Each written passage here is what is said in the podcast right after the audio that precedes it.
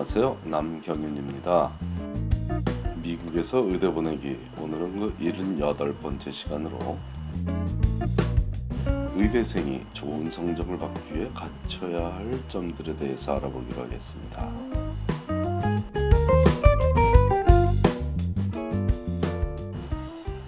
대학원 제도인 미국의 의대는 4년간의 교육과정으로 구성이 되어 있으며 대부분의 경우에는 첫 2년간은 강의실에서 수업을 듣는 과정이고 나머지 2년간은 병원 실습 과정입니다. 강의실에서 수업을 듣는 과정에서 좋은 성적을 받기 위해서는 대학 생활과 별반 다른 것이 없이 과목별로 열심히 공부해서 시험 성적을 잘 받는 일반적인 학생의 본분을 유지하면 되겠지만 실습 과정에서의 성적 관리는 열심히 하려고 해도 무엇을 어떻게 열심히 해야 할지를 몰라 안타깝게 좋은 성적을 받지 못하는 경우가 다반사입니다. 특히 우리 한인 남학생들의 경우에 표현력의 부족으로 불이익을 당하는 경우가 많으므로 실습 과정에서의 성적 관리 기준을 이해하면 현재 의대생들뿐 아니라 pre-med 학생들에게도 도움이 되리라 믿음으로 이에 대해 알아보기로 하겠습니다. 의대에서의 실습 과정을 로테이션이라 부르죠. 이는 각 과를 돌아가며 경험해 보기 때문에 붙여진 명칭이고 교육 목적상 모든 의대생들은 기본적으로 내과, 소아과, 산부인과, 신경내과들의 내진 위주의 분야뿐 아니라 외과나 방사선과 등의 모든 기본적인 의료 분야를 수주간씩 경험하게 되며 이 과정을 통해 자신에게 어울리는 전공 분야를 선택해서 의대 졸업 후 어떤 레지던시 과정에서 교육받기를 결정하게 됩니다. 이 로테이션 과정도 수업의 일부이므로 당연히 과목별 성적을 받게 되는데 이때 적용되는 채점 기준의 대표적인 것이 환자를 아끼는 마음가짐과 소통 능력입니다.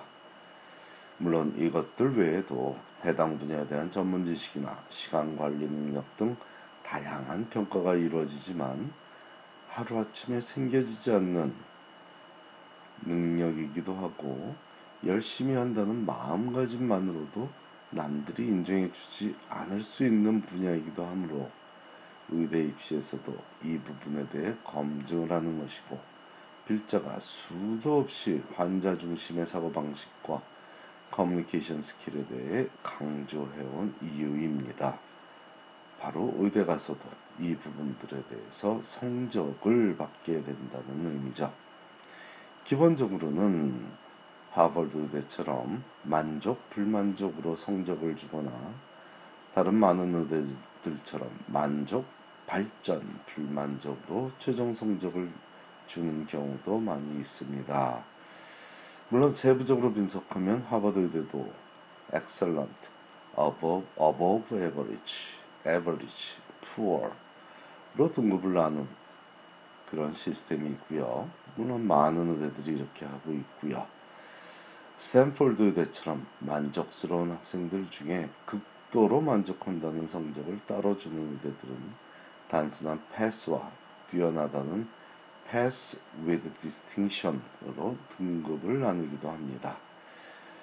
자, 여기서 현재 스탠포드 의대 2학년을 마치고 이번 여름부터 3학년생으로 로테이션에 참여하고 있는 최사라 학생이 첫 번째 로테이션 과정인 신경내과 과목에서 아니 첫 번째는 아니겠죠. 로테이션 과정 중 신경내과 과목에서 받은 성적표 일부를 그 과정에서 한인 사회를 위해 제공해 줬으므로 함께 살펴보기로 하겠습니다. 자, patient care와 communication skill, interpersonal communication skill로 나누어서 사라양을 평가한 교수들 여러 명이 적어준 그런 평가들이 쭉 적혀져 있습니다. 제가 영문으로 본문 그대로 제 칼럼에 미국에서 의대 보내기 429편 로테이션 성적 관리하는 방법에 대한 칼럼에 보시면 전문이 영어로 소개가 되어 있습니다. 특히 페이션 케어에 대해서 다섯 분의 평가자가 내린 평가 뭐 대부분 다 excellent하다는 아주 뛰어나다는 평가를 내려주셨는데 거기에 대해서 또 suggestion 좀 더 잘할 수 있는 뭔가 제한 사항에는 patient care 부분은 none이라고까지 적혀 있습니다. 더 이상 잘할 수가 없다는 얘기죠. 자, 궁금하신 분들은 본문 내용이 궁금하신 분들은 제 칼럼에서 확인해 주시고요. 자, 수업을 듣고 외우고 시험을 잘 봐서 성적을 관리하는 첫 2년 동안 우수한 성적을 유지하던 학생들 중에 실습 과정 성적에 실습 과정 성적에 문제가 생긴 학생들 중에 한인 남학생들이 눈에 띈다는 사실은 민족성과 가정교육에 있다는 외람된 주장을 해봅니다. 부모가 한국에 거주하며 학생도 한국에서 유년기를 보낸 경우보다는 부모가 미국에 일찌감치 이민 와서 거주하며 본인은 미국에서 태어난 한인 남학생들 중에 이런 경우가 표현력이 부족해서 성적 관리가 잘 안 되는 그런 경우가 더 눈에 띄는데 이는 이민 생활을 오래 한 가정일수록 더 보수적인 성향을 띌 수 있다는 가설과 일치합니다.